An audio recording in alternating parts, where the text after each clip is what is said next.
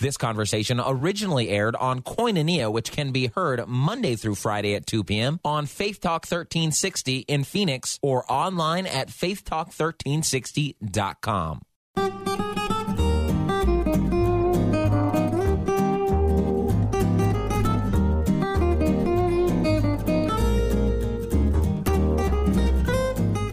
for a look at books on Koinonia, and I want to start with just a few sentences here. There once was a hurt and broken person who had experienced a lot of pain and suffering in his life. He was at his wits' end. Indeed, he wanted to end it all. What was the point of going on? Why bother? He was ready to give up. He was done. But he decided he would take one more crack at solving his problems before ending it all.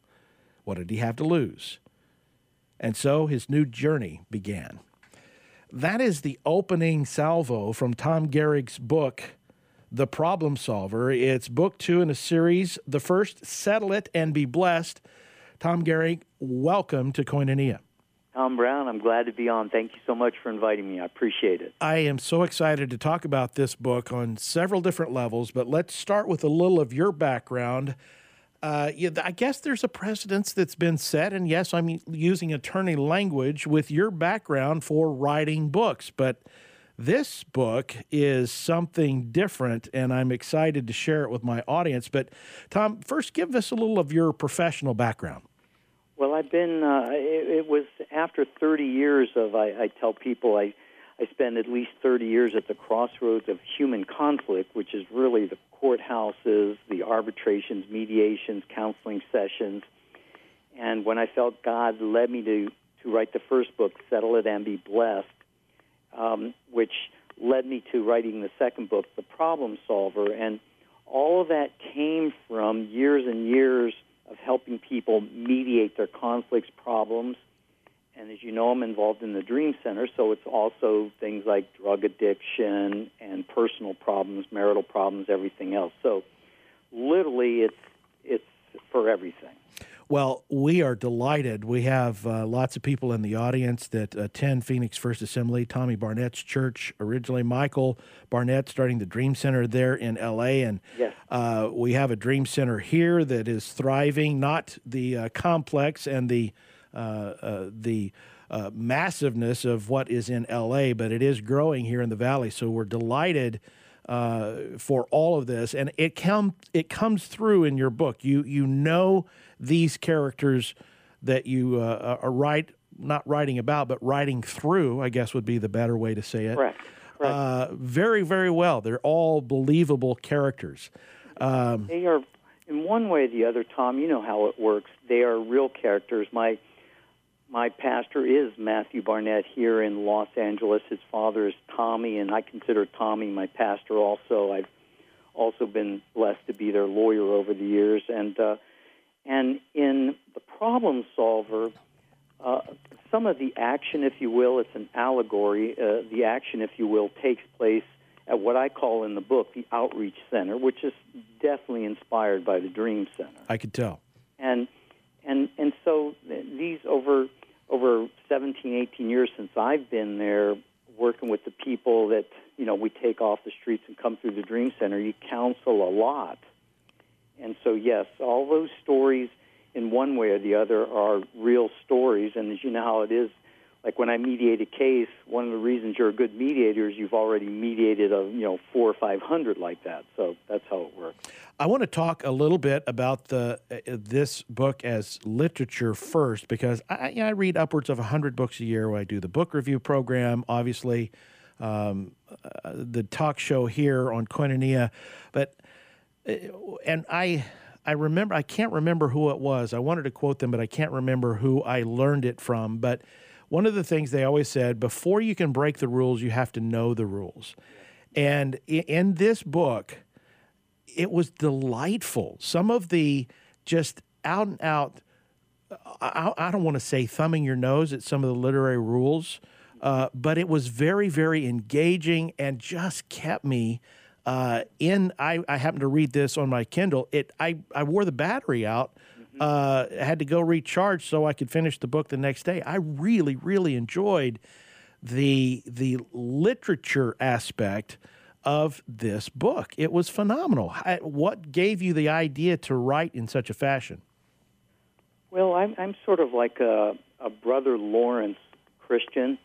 Hmm. Um, and for some of your readers uh, and your audience might have read the uh, practicing the practice uh, or practicing the presence of the Lord. But all I can tell you is is is uh, I've lived this life of counseling people, and I just felt God really showed me how to write this story. I can give you a couple examples. For starters, when uh, when you deal with people that have the major major problems, it's weird because it's it's sometimes good news. Why? Because those are the ones hmm. that will really do what you ask them to do to change. Mm-hmm. Which is why my first book, Settle It and Be Blessed, the subtitle, When You're in the Fight of Your Life, and definitely with the problem solver, when their back is against the wall, that's when you can really work with them to change their life. So, so I got people to journal, and I in the book, the problem solver, I call it chronicling. Mm-hmm. Why? Because what they write in there is not like diary stuff. It's what they're going to do to change their life. It's almost like if it fell out of their briefcase and somebody read it, it would be okay. Why? Yeah. Because it'd be like Tom Brown. It'd be like you. What are you going to do to really change the world in this upcoming year, to change your life, to do the right thing, to do the best thing, to do the good thing, et cetera, et cetera? So the book is an allegory, but it's an allegory from people's chronicles, in essence. Yeah. And one of the things you're talking about, which really speaks to my heart, and I appreciate your thoughts, they've blessed me, and is that it's really third person until the end, and it switches to first person, and then the people themselves tell you their story. Mm-hmm. I, like I said, from a literary standpoint, I wanted to make sure and talk about this. Uh, I don't normally do that. Normally, I just keep it to the content, but this is such a uh, a fabulous and delightful way uh, to unfold this story. I, if you're a fan of uh, uh, of reading books, you need to read this book just because of the style and uh, wonderful presentation that Tom Gehring's uh, the problem solver comes across. Now, I quickly understood that you had a background in litigating because of the way and the setting, and uh, also once I found out about your connection uh, with the Dream Center, that became very obvious. Uh, one of my questions was the reason you call it a chronicle over a journal, and I thought you explained it very, very well. And in fact, I'm, uh, it, it, I am kind of using that as I'm approaching 2016. My wife and I were going to have a conversation about what do we really want, uh, you know, God to do through us this year. What do we want to do for God? Those kinds of things, mm-hmm. and uh, using it in that way. You know, journaling yeah, that's a, a diff- a little bit of a different animal, and I think you do a great job of explaining uh, through demonstration the difference in the problem solver. Now, one of the things that uh, uh, just struck me is, I, you know, I'm a very uh, logical thinking person. I thought you were wonderful, and I'm sorry I continue to gush here, but I thought you were wonderful in demonstrating people that don't have it together or not logical, but you presented it in such a way that it was very tangible and very real uh, for the reader. I hadn't experienced hardly any of those people's lives personally, but I felt like I knew them when I was done. Okay. Well, I, I appreciate that thought. I, um, I, I, if I can quote Blaise Pascal, who's you know the 17th century French poet, he, a poet and of course Christian, and he said something that's very, very important, which is a subtle, although not quoted, theme in the Problem Solver. He said that and this is an amazing thought when you think about it. This is Blaise Pascal from his book Pensées, written, I think, in 1670 or something, a great Christian thinker. And he said that all of humanity's problems stem from man's inability to sit quietly in a room alone. Hmm. And one of the things he was saying, I try to indirectly, but I touch on in the problem solver is there's tools in there for people to settle their problems.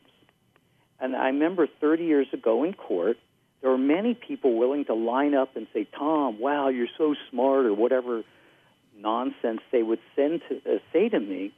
We'll pay you $400 an hour to give us your advice. And how many of those people I finally said, you know what?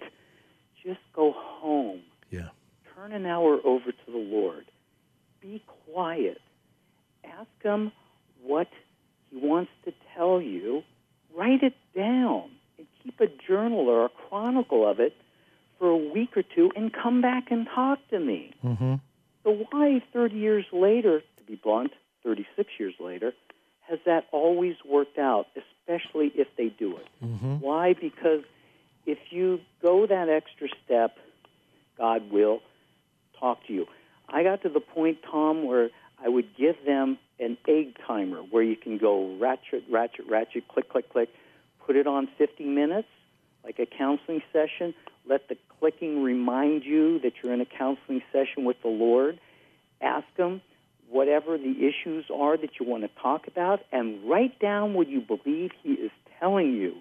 And then do it the next day. And then do it the day after. And come see me in a week. And you tell me whether you've heard of anything or heard what you should be doing. We're That- talking 35 years later hmm. of doing that. Tom. Yeah. It's fabulous. I highly, highly recommend that everyone in my audience get a copy of The Problem Solver. You can get it at Amazon.com.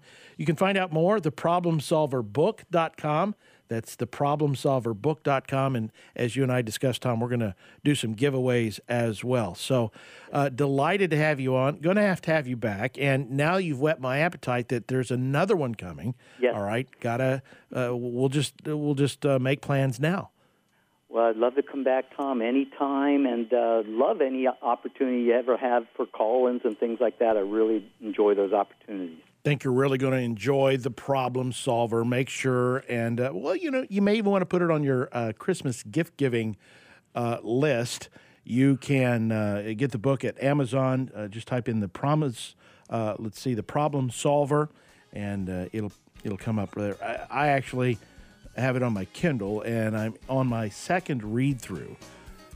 Uh, not only is it great uh, fun read. It's also very, very helpful and instructive as well.